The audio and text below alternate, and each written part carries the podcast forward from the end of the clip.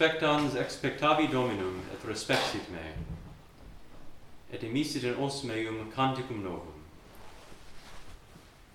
With expectation I have waited for the Lord, and he had regard to me. He put a new canticle into my mouth.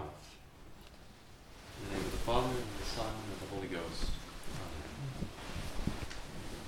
Amen. Every Sunday is a day of resurrection, but today's Mass brings this out in a particularly clear way by presenting us with the resurrection of the son of the widow of Nain.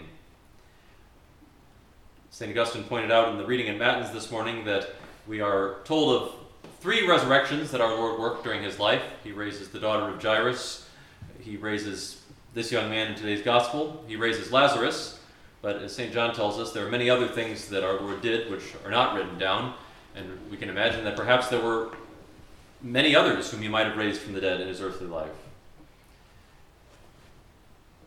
But we are given this story today, one of the simplest of the gospel passages. Even the very sentence structure is quite simple. I was struck in chanting it just how many brief sentences there were. Uh, just one rather matter of fact statement after another. And yet these short statements are deep with meaning. It's a dramatic scene. Our Lord going into this city, and a dead man is being carried out. The only son of his mother, and she was a widow. The fathers, many of them, see in this son being carried out an image of humanity, humanity dead in sin. The widowed mother, the church, weeping over the plight of her children. And they come before the Lord, and misericordia motus super eam dixit illi noli flere. Moved with mercy upon her, he said to her, Do not weep. At the heart of this gospel are these words, misericordia motus. Presents us with the heart of our Lord, moved to pity. And so he speaks the word without even being asked, it seems. But he perhaps heard the prayer implicit in the tears of the mother, and he speaks the word of command, tibi dico surge. And the dead man sat up and began to speak. This is an amazing story, and we can appreciate the wonder of the crowds calling out, A great prophet has arisen among us. But the fathers, again, St. Augustine this morning, reminds us that the miracles of our Lord aren't simply worked in order to get attention, in order to have people wonder at them. One can do that, but that would be like marveling at the skill of the one who wrote out a particular passage in calligraphy, but not being able to actually read the passage and understand what's being said. And so, too, these signs that he works, they're wondrous in themselves, but they're meant to point to something deeper. The resurrection of this young man is an image of the spiritual resurrection that our Lord came to give to us. And St. Augustine goes on to say, Our Lord is written to have raised these three people from the dead. There are probably many more that he raised, but there are thousands that he raised spiritually. And he continues each day to raise us spiritually from the dead. This is what the church, above all, wants to bring before us in this gospel that we are that young man that without the grace of Christ, we are dead.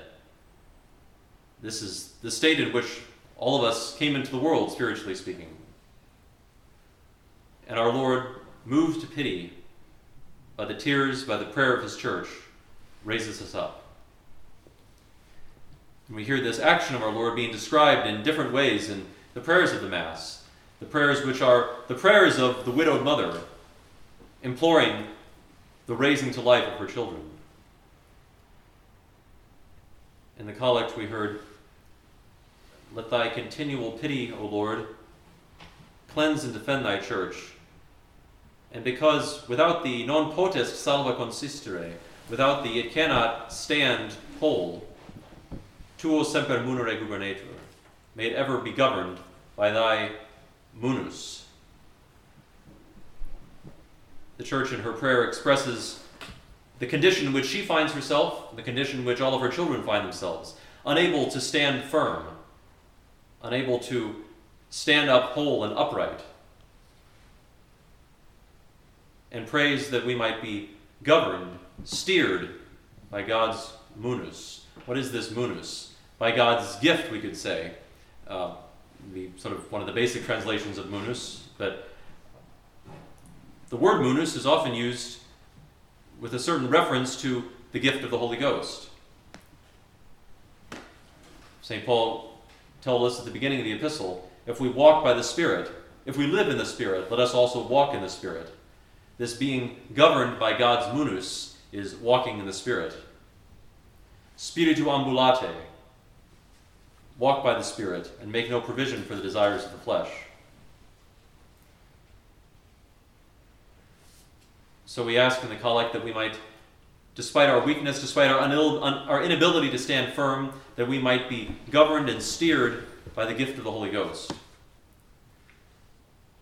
The Holy Ghost, who, as some of the brothers have been reading in one of their texts, the Holy Ghost directs all of creation to make it into the likeness of the Son. There's this dynamic relationship between the action of the Son, the Word, and the action of the Holy Ghost. And God directs us by the gift of the Holy Ghost. He directs us so that we can walk in the footsteps of His Son.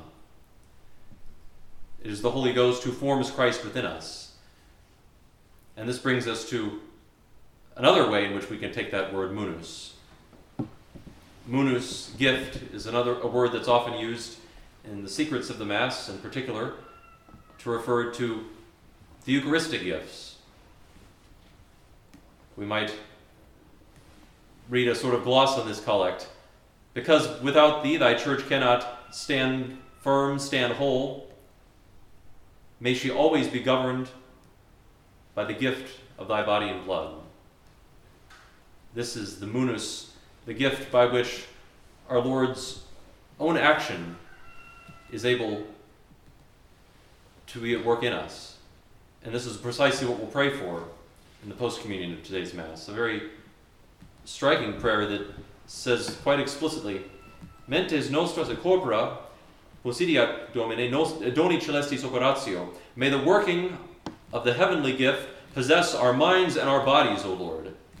The gifts that we receive, this great munus of the Holy Eucharist, is to take over every part of our being, our mind and our body are to be possessed by its operation.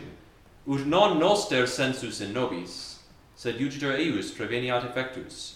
So that not our own sense, but always its effect might prevail in us. We make bold in post communion to pray that the action of the Holy Eucharist in us might take over, take over from noster sensus, from our own senses, senses in the broad sense, our own thinking, our own imagining, our own desiring, that all of it might be surrendered to the power of the Holy Ghost acting in us by virtue of the sacrament that we have received, by virtue of receiving our Lord's body and blood. We ask that this gift which we receive will take over our minds and our bodies. And in this way, we will be governed by God's munus, by His gift, even though we cannot stand firm on our own. So as we come to receive our Lord today, we'll hear the words of our Lord Himself in John chapter 6, repeated over and over, telling us, The bread that I will give is my flesh for the life of the world. The raising of the widow's son was only a sign of the spiritual resurrection that He wants to work in each one of us, in each one of those whom we pray for, in all of His church, in all mankind who He calls to belong to His church. He gives his body and blood for the life of the world, for the resurrection of the world, so that we might be raised to new life and that his action might prevail within us. And so, as we receive our Lord's flesh today, we pray that he might give new life to us, to all those whom we love, to those whom we pray for, to all of his church. And then we will be able to sing the new song that he puts into our mouth. In the name of the Father, and the Son, and the Holy